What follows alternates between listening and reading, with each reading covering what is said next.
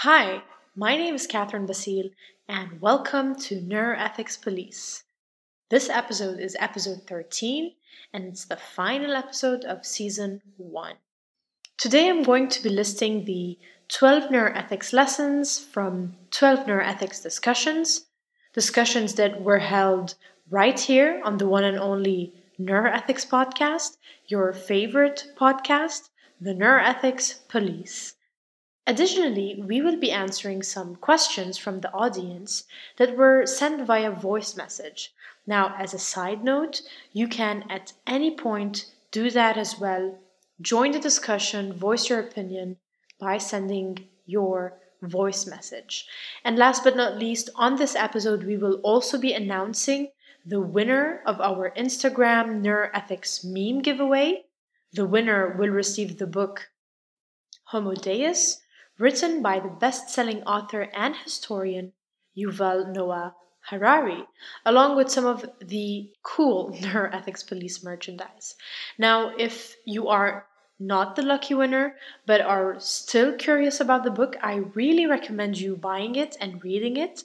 It really covers a variety of topics that beg for questions about where are we going as a species? What will our future look like? And the reason we chose this book is because it is, first of all, um, uh, for obvious reasons, neuroethics related, and because the book also discusses emerging neurotechnologies and their uses, or how we as humans will choose to use these technologies. And it really has, I think, what, what, what really I find most interesting, it really has a very peculiar critical vision on things. And that's what we advocate for here, as you've noticed, to really stay curious, but most importantly, to stay critical about emerging technologies, but also about all of this bombardment of information of our modern age.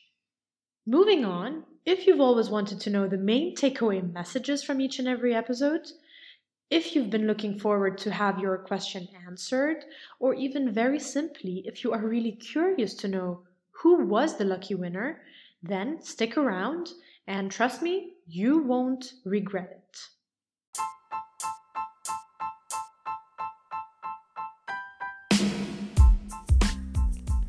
Welcome to the future of neuroethics. This is Neuroethics Police, a podcast where neuroethics will question the science. So grab a cup of coffee and join me, Catherine Bassil, your host, as I guide provoking conversations with experts in the field about their insights on the ethics of neuroscience.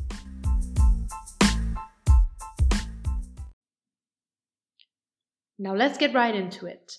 The 12 neuroethics lessons from 12 neuroethics discussions. Starting with lesson 1. The future generation of scientists should receive training on neuroethics. During episode 1, we had a conversation with Professor Jos Prickaerts about the relationship between neuroethics and neuroscience. Here's what Professor Prickaerts had to say about that.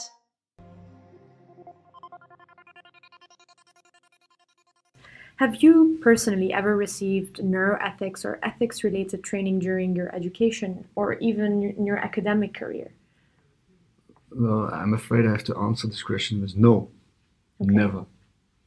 And, and, and yeah, except as part of the animal course. No, no, but in terms of a course or some kind of training as, as, no, as an never, upcoming no, scientist. No. no.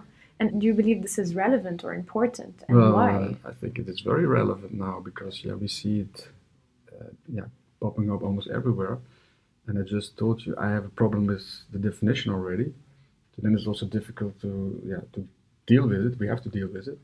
So it would be handy if uh, somebody uh, tells me a little bit more about it and it would even be better if the new generation of researchers is better prepared for this and trained. Lesson 2. You do not need to be an expert to raise awareness on the ethical and societal implications of neuroscience.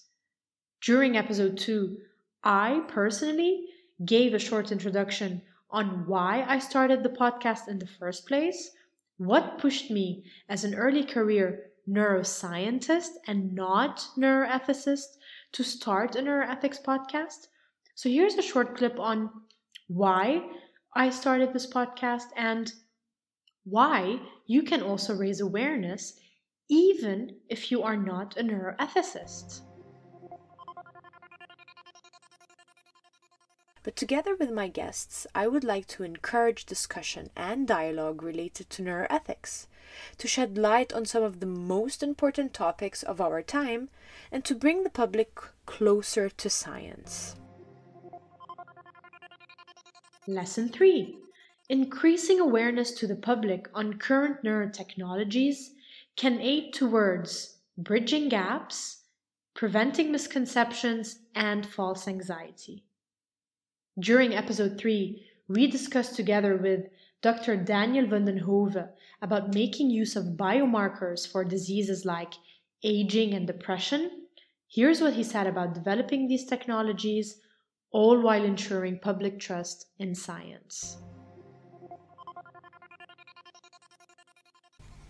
Bringing this under people's attention that, that these developments uh, are ongoing that, that it might potentially lead to a situation like you just described. I think that's the first step. Mm-hmm. And we, we have seen a few weeks ago that genetic editing is already being uh, applied, uh, although in this case, uh, if I understood it correctly, without ethical approval from an ethics committee, but even independent uh, from this. Um, technically, uh, the, the future is now. So, how can we prepare ourselves better? Well, if we you have already seen that in reaction to this event, a lot of debates opened up, a lot of discussions about what is ethically correct, yes or no, uh, um, emerged from, from, from that, that genetic editing. And this is, I think, uh, crucially important. So we should raise attention and awareness of issues like these.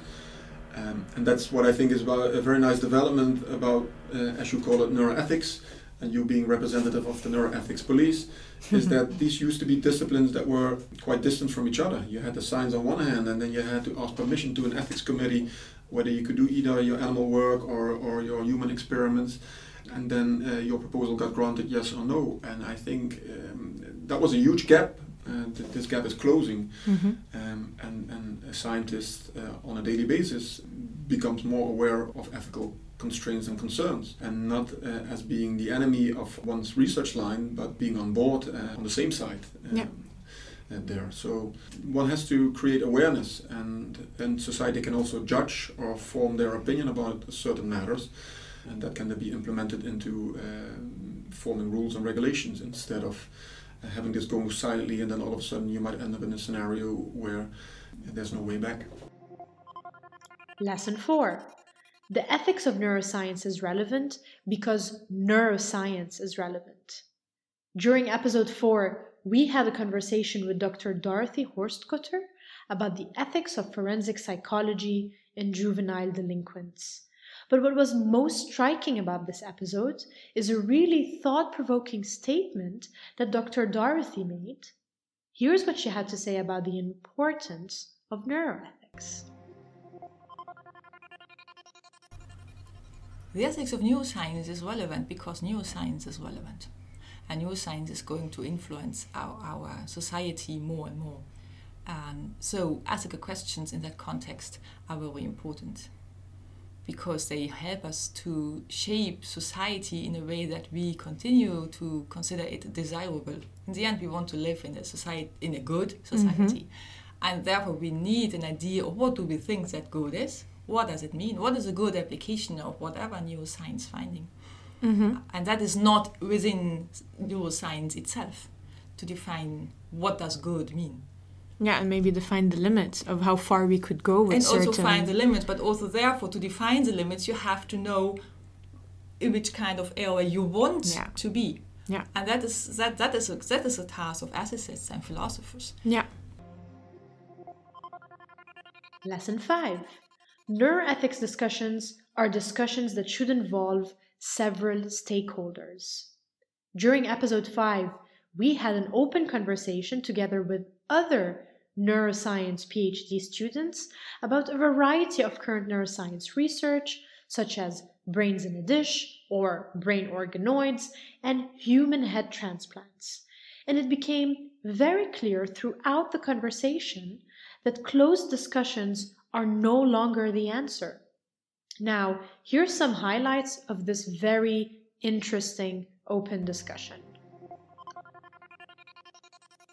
Yeah, and I, I think on a more general scale, what I'm what I'm missing with most of these technological or scientific advancement is interdisciplinary discussions about the implications of these procedures with psychologists, with scientists, with uh, politicians, with that some policies are being made because this is not just um, science anymore. This it, this I mean has implications for society as a whole, and that's really something that I'm that I'm missing. I think head transplants will be extremely difficult, and there are a lot of ethical confounds. But if a single patient benefits from a productive and successful head transplant, then all the medical confounds would be worth it in the end. Uh, the why, to answer your old question, is is to help people, is to is to benefit people in a health wise and, and medically wise. Lesson 6 Predicting increased risk for brain diseases goes hand in hand with increased moral responsibility. During episode 6, we had a group discussion together with Dr. Matthew Baum and Sophie Okolo about the neuroethics of biomarkers. Now, Dr. Baum really raised a very important notion about the detection of biomarkers for particular neurological disorders and their association with moral responsibility. Now, let me simplify this and make it more easily understood. What does he mean? In other words, if you were to be tested for having a particular risk for certain brain diseases, and your tests come out and show an increased risk for, for example, epilepsy. If you decide to get into your car and while driving you get a seizure, and accidentally kill someone. The question, the ethical question here is are you held responsible for the accident knowing that you are at increased risk of having seizures? So, this is indeed a very interesting and really a conversation that I believe is very underrated nowadays. Now, here's a small clip on that topic. So there's this tense relationship between um, kind of ignorance about the probabilities of things happening that excuses. So so if I were to you know drive drive a car and all of a sudden have a seizure and my car were to injure someone and it was completely unprovoked, unpredictable, people you know would be like, "Whoa, you know, yeah. there's no way he could have picked this. He shouldn't be blamed for this." But the flip side is as soon as you have more predictive information, they say, ooh, you know, maybe you should have changed your behavior. Maybe if you were at risk of seizure, you shouldn't drive. And that, that will decrease the, the risk of this. And if you drive and you know that risk and something happens, then maybe it's appropriate for the person who's impacted to, to blame you.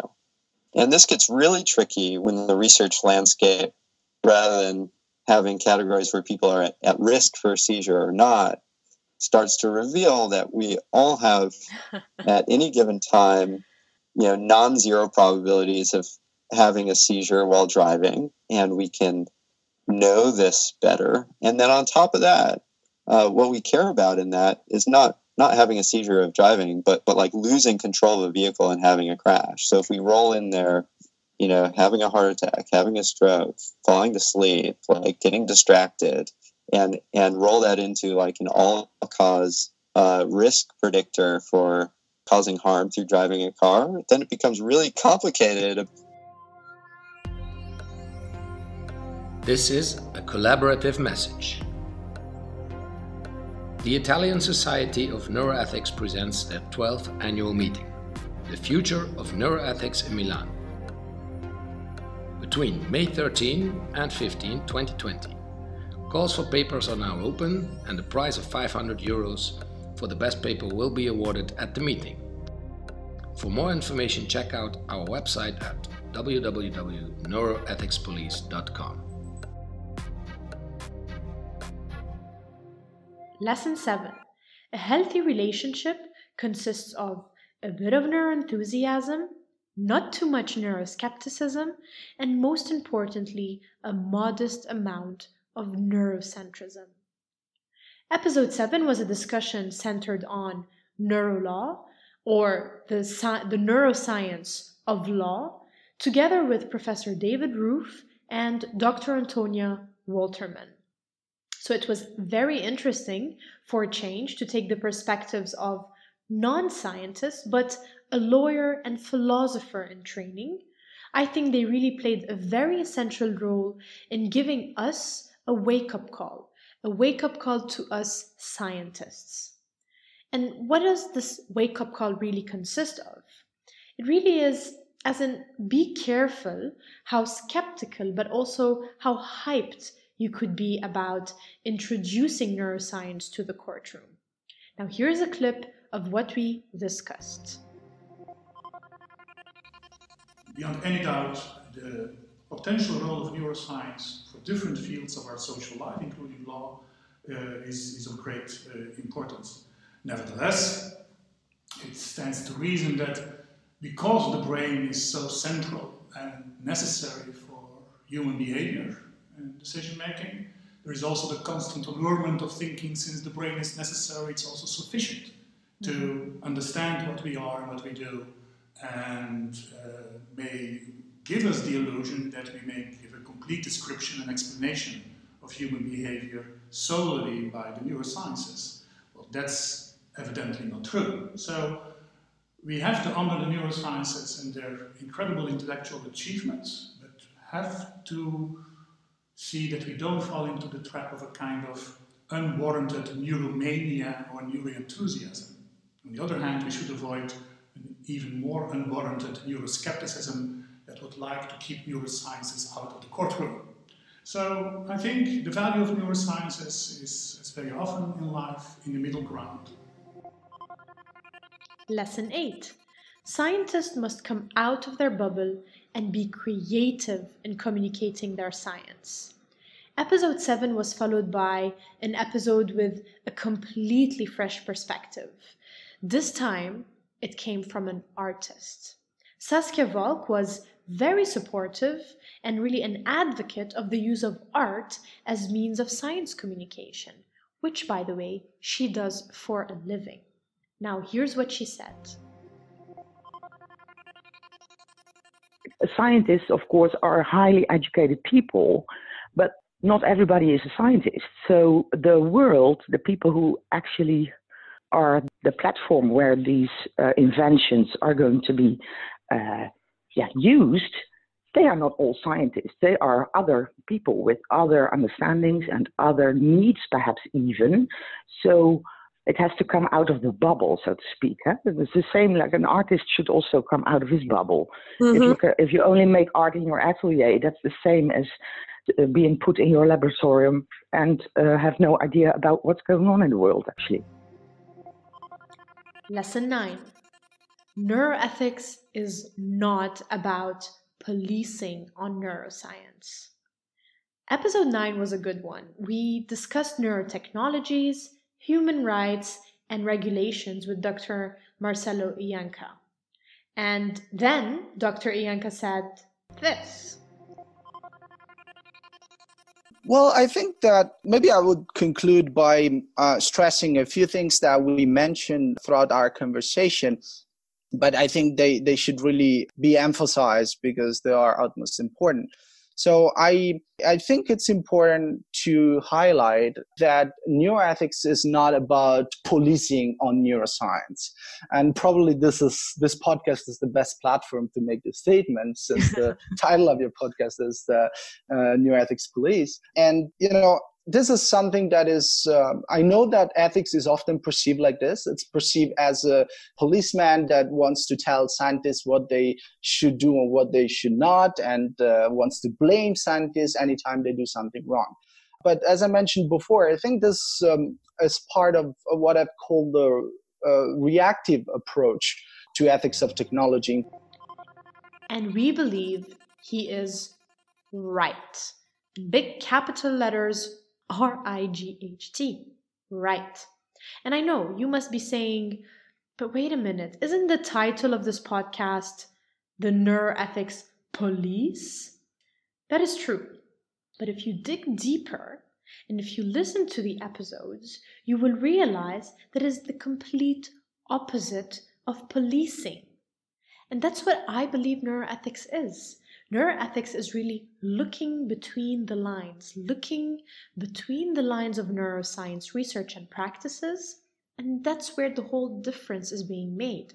This is where neuroethics is trying to raise awareness on the implications of neuroscience. And this is where this podcast is doing the same, looking between the lines, looking where people normally don't look at. This is the kind of police we are trying to be, if I could say that. Lesson 10 Journalists should not address their readers as ignorant and lazy. Episode 10, Andrea Lavazza discussed with us brain organoids and the ethical dilemmas of this technology. But he sure had something important to say when it came to the media to science communicators. And today we are turning this into a lesson, a very important lesson. So listen up. So I tell them not to consider their readers uh, ignorant, lazy, and interested only in sensational headlines but uh, journalists, science communicators in general, mm, should try to showcase new scientific findings without hype or uh, without being uh, too simplistic. They have the duty to tell people what is going on in the lab with the the right uh, tone, uh, with the necessary details uh, in order to give a realistic information without, as I said, hype or simplistic framework. They are very, very important uh, when they communicate and in general, people uh, tend to form their attitudes uh, based on uh, what they listen to or read uh, from uh, scientific communicators. Lesson 11 We must never forget the patients. We must always keep open ears. During episode 11, we discussed together with Professor Dr. Yasin Temel, which is a neurosurgeon specialized or an expert in deep brain stimulation, on the ethical implications of deep brain stimulation for disorders such as Parkinson's and depression, and the associated personality changes that may arise as a side effect from making use of this technology as a treatment strategy. Each individual, it's a personal balance. Your personality is everything. It's the most precious thing that you have. And if, if your personality would change, imagine you, you, you also develop a disorder. You're shaking all the time. You're shaking, but you also yourself. If you're the burden of disease, if it's so huge, so substantial, that you say, I don't want to live anymore, then I think you take the risk a small risk in this case, to go to surgery and have it stopped. However, if you're with the same with the same tremor, same shaking, a different patient would say, "No, I'm shaking, but I'm okay. My, my, my life, my personality is everything. Now I can live with it." And that's something what we see in medicine from now. It's almost 20 years in medicine, and now what I see with every with a lot of things. On the MR, you see the same problem but the experience is different. It became very clear throughout our discussion that we should not forget what the patients think about those side effects, what the patients think about those ethical implications. we can sit here and argue about um, ethical implications of brain and implants for this or for that purpose. But at the end of the day, what is okay for one patient might not be okay for the other and vice versa. And this is something we must not forget as a, as a community, as a scientific, as an ethical community, where we should always include the public, the patient, in our discussions about those ethical implications. Last but not least, the lesson that we've all been waiting for, the lesson that we deep down really, we all know it, but we are afraid to say it out loud. But who did say it out loud? Our episode 12 guest, the philosopher Lorenz Landwehr, he said, You never know when science fiction becomes science fact. Uh, so in this regard, we should always be cautious in, in, in, in calling out something as science fiction.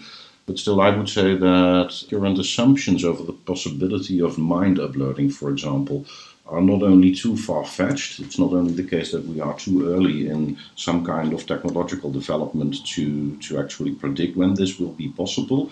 Uh, I think that it is impossible by necessity due to the distinction between organics and mechanics. Uh, so that, that's one. Uh, there are, of course, possibilities for lifespan extension that already exist, which include also focusing on healthier nutrition, also focuses on, on, on genetics.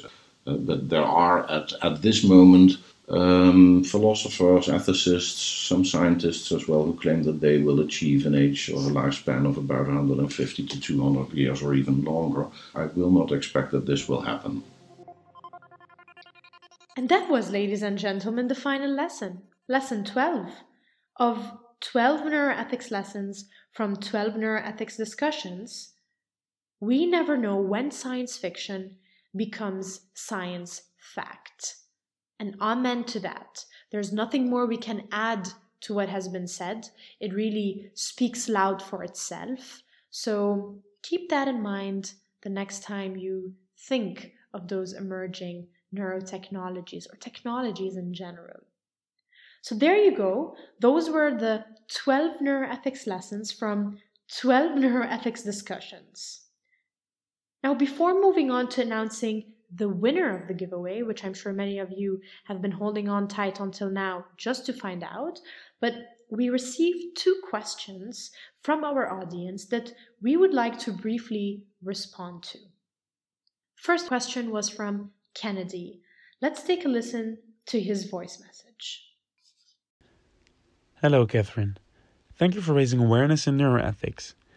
My name is Kennedy de Boer de Paulo, and I'm currently studying a master's in neuromodulation at the University of Maastricht.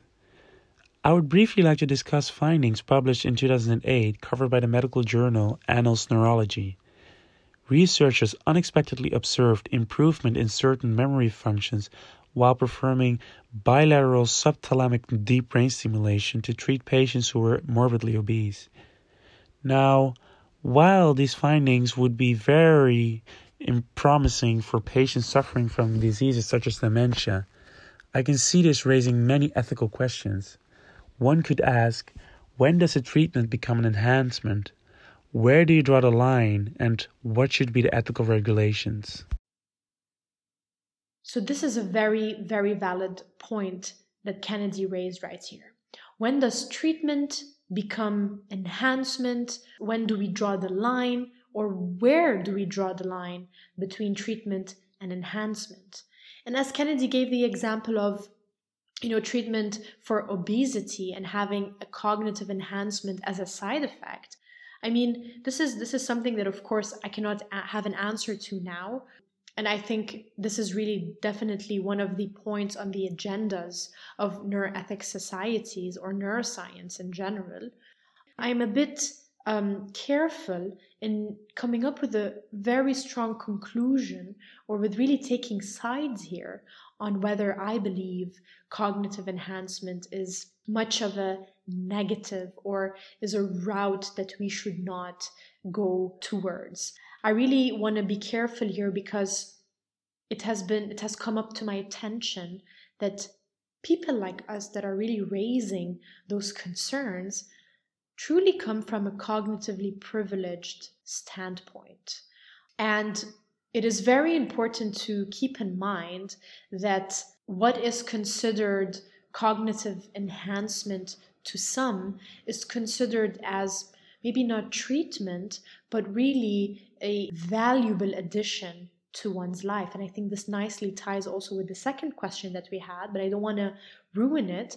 But I think I am still very careful about making conclusions about the effects or whether we want or don't want as a society to include means and ways to enhance cognitive functions and abilities in our society.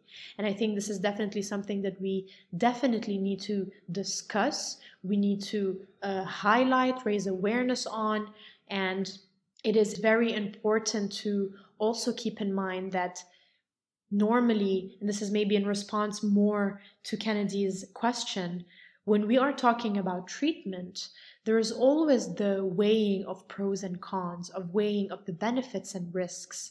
And if a certain technology, or in this case, maybe deep brain stimulation for obesity or other uh, diseases, it is very important that when we are making sure that we are, you know, curing or treating a certain disease, we cannot say, oh, that person or a subgroup of people are also going to you know benefit from this cognitive enhancement side effect then we should not practice this treatment anymore. I think this is also it also has some ethical uh, implications and this is in ways could be deemed or seen as unethical. So i think we have to first be careful about how we make conclusions about cognitive enhancement at least nowadays you know really early on in this in this discussion. But also we should not forget that you know treatment is going to alleviate suffering or is going to really help people. And if it comes with you know other side effects sometimes there are negative side effects and sometimes there are positive side effects and i think it depends on how you see cognitive enhancement but we need to also make sure we are weighing the benefits and risks I mean, this is definitely probably not a perfect answer to that question, but definitely this is something we should keep on thinking about, and I'm glad that Kennedy brought that up. Second question was from Jeremy Delahanty, aka at Science is Hard on Instagram. So let's take a closer listen to his voice message. Hey, Neuroethics Police. My name is Jeremy Delahanty, you can find me at Science is Hard. And one question I had about essentially designing our future genetic selves is at what point are we running into us just trying to satisfy our own kind of vanity towards what we consider perfect? And how do we draw the line between when something is just seeking perfection for its own sake versus doing something actually useful and important that can really benefit our lives. Thanks for the podcast, and it's really awesome. I think Jeremy also makes a very valid point, and it really, I really want to tie that very nicely with uh, Kennedy's question. And I already raised that point by saying we are coming from a, we are discussing this, raising those questions from a cognitively privileged standpoint. And this is something we should not forget. What can be considered as maybe cognitive enhancement or human enhancement for one person, it's probably going to be vanity, right? Increasing vanity in our lives because we are already coming from a cognitively privileged standpoint. But for others, this might also be considered as value.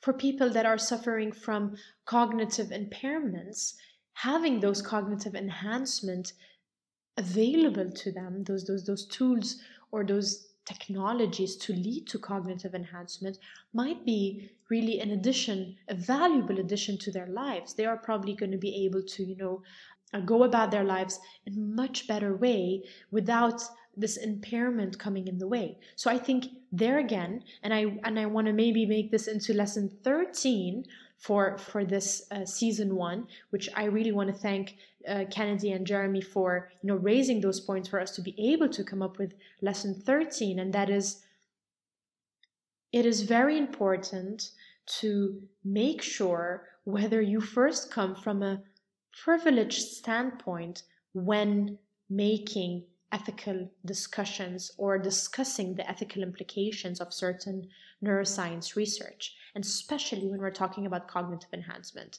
Many of us that are having those uh, discussions or raising those discussions do come from a cognitively privileged standpoint. Now, that doesn't mean that we have no place at the table to discuss these, but this does not mean we are the only ones that have the arguments or have you know the right to make such drastic conclusions that others with coming from a non-privileged point of view or non-privileged place that that they also have you know something to add and maybe even more so than we do. So this is probably a nice ending to this season one and i want to thank everyone, and especially Kennedy and Jeremy, for really voicing their opinion. And I hope this really inspires others, other of you, you know, to really also do that. It is it is very important that not only scientists and not only experts in the field join this discussion. Uh, I think it's very important, just like also this lesson 13 was able to highlight, is that um, we have to also include people from the public uh, people from uh, other communities that we are not really exposed to as scientists and ethicists and philosophers. So um, I want to thank you very much for for really uh, setting an example for that.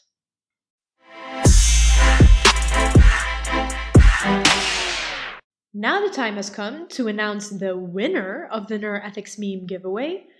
We have to first take the moment to say that all the participants really killed it with their quotes.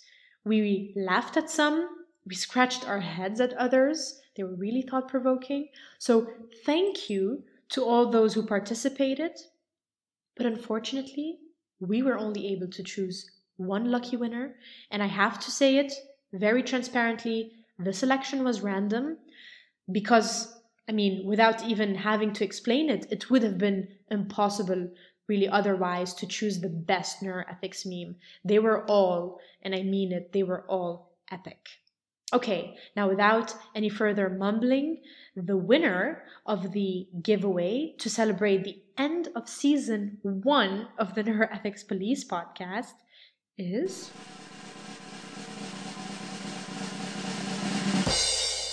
Chris.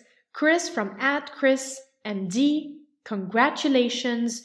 We will be contacting you on Instagram with more information on how to collect your prize. To the rest of our participants and to the rest of our listeners, thank you so much for participating. Thank you for tuning in. Thank you so much for making season one successful, but also even possible. So much thanksness, so much gratefulness. We look forward to the next year.